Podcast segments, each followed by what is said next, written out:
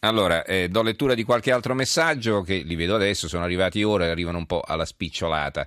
Eh, Didi da Cagliari e Mattarella la vicenda dell'uranio impoverito e il nipote in Sicilia e come fa un cattolico a stare con la parte comunista del PD?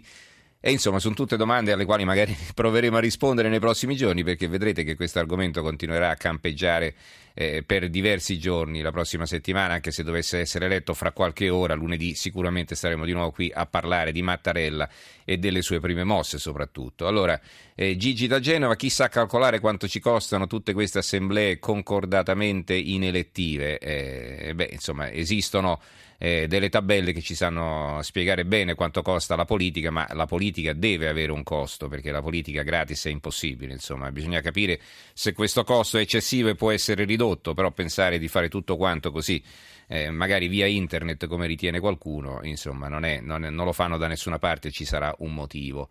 Eh, Frank eh, da Trieste, Renzi per quello che ha fatto passa per uomo furbo, per me invece è solamente un imbroglione che si è approfittato della parola a lui data da Berlusconi e non contraccambiata fregandolo. Allora, qualche altro articolo di fondo e poi cambiamo argomento. Mm, il Corriere Adriatico, il risultato dei tradimenti e eh, l'editoriale di Massimo Adinolfi. Nel sito ufficiale di Matteo Renzi, sotto una frase del fondatore dei Boy Scout Robert Baden-Powell, lasciare il mondo un po' migliore di come l'abbiamo trovato, un po', non troppo, leggiamo a proposito dei suoi primi passi in politica che nel 2008 vinse tra lo stupore generale le primarie per la candidatura a sindaco di Firenze. Lo stupore fu generale ma anche particolare. Chi in particolare se ne stupì parecchio fu Lapo Pistelli, il favorito della vigilia e candidato ufficiale del partito, ma soprattutto colui che aveva accompagnato l'ingresso di Renzi in politica.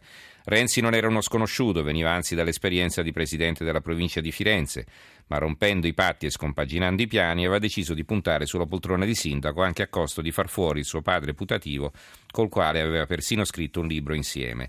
Il libro non ha sbancato in libreria, ma Renzi ha sbancato nel paese, mentre Pistelli ancora se ne stupisce. Da allora l'irresistibile ascesa di Matteo Renzi è punteggiata dai tradimenti. E la Gazzetta del Mezzogiorno, Renzi spinge Mattarella sul colle, eh, il commento è di Michele Partipilo, il giorno più lungo del presidente rottamatore.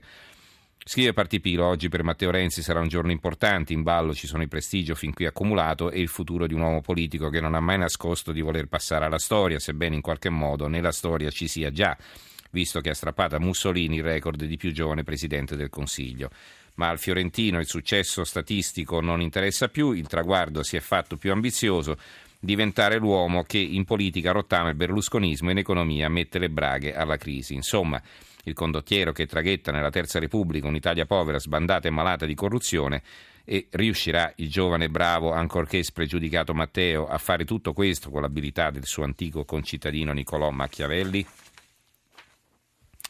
Il foglio, ricordate c'era l'elefantino che era Giuliano Ferrara, aveva scelto questo simbolo accostandolo alla propria mole eh, in maniera spiritosa, adesso c'è una ciliegia eh, che firma l'editoriale del direttore perché il direttore si chiama Claudio Cerasa e eh, appunto il Nazareno di non belligeranza è il titolo di questo commento e, e, a un certo punto Cerasa scrive così: Il centrodestra avrebbe potuto preparare meglio la battaglia, avrebbe potuto forse fare a meno di dire prima Mattarella mai nella vita e poi invece Mattarella ni nella vita.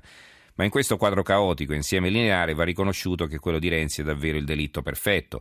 Cercava un candidato che più grigio non si poteva, un candidato di cui non si conoscesse la voce, un candidato con una narrazio decente con una storia da raccontare, un profilo utile a rimettere insieme i cocci del suo partito e a far sorridere gli smacchiatori di Giaguari, i nostalgici di Prodi, campioni del rodotaismo estremo, un volto intorno al quale ridisegnare il perimetro di un centro-sinistra allargato che mettesse a nudo le contraddizioni degli alleati, vedi anche la voce Angelino Alfano.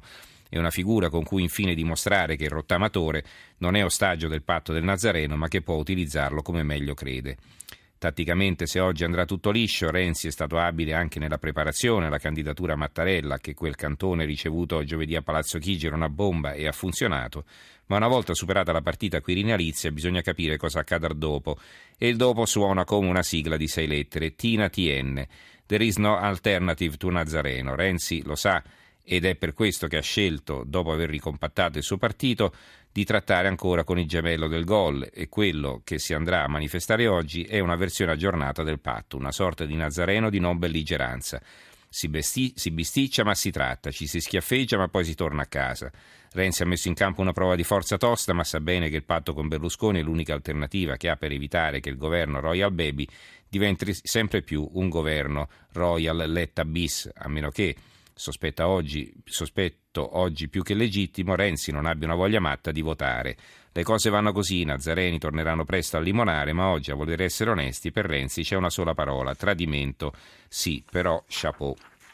Il tempo, infine, Ecco perché il patto è fallito, è il commento del sondaggista Luigi Crespi e, e comunque la foto è, è, una foto di Renzi che gioca eh, alle tre carte e sotto la carta c'è la testolina di eh, Mattarella, cinico e baro, questo è il titolo.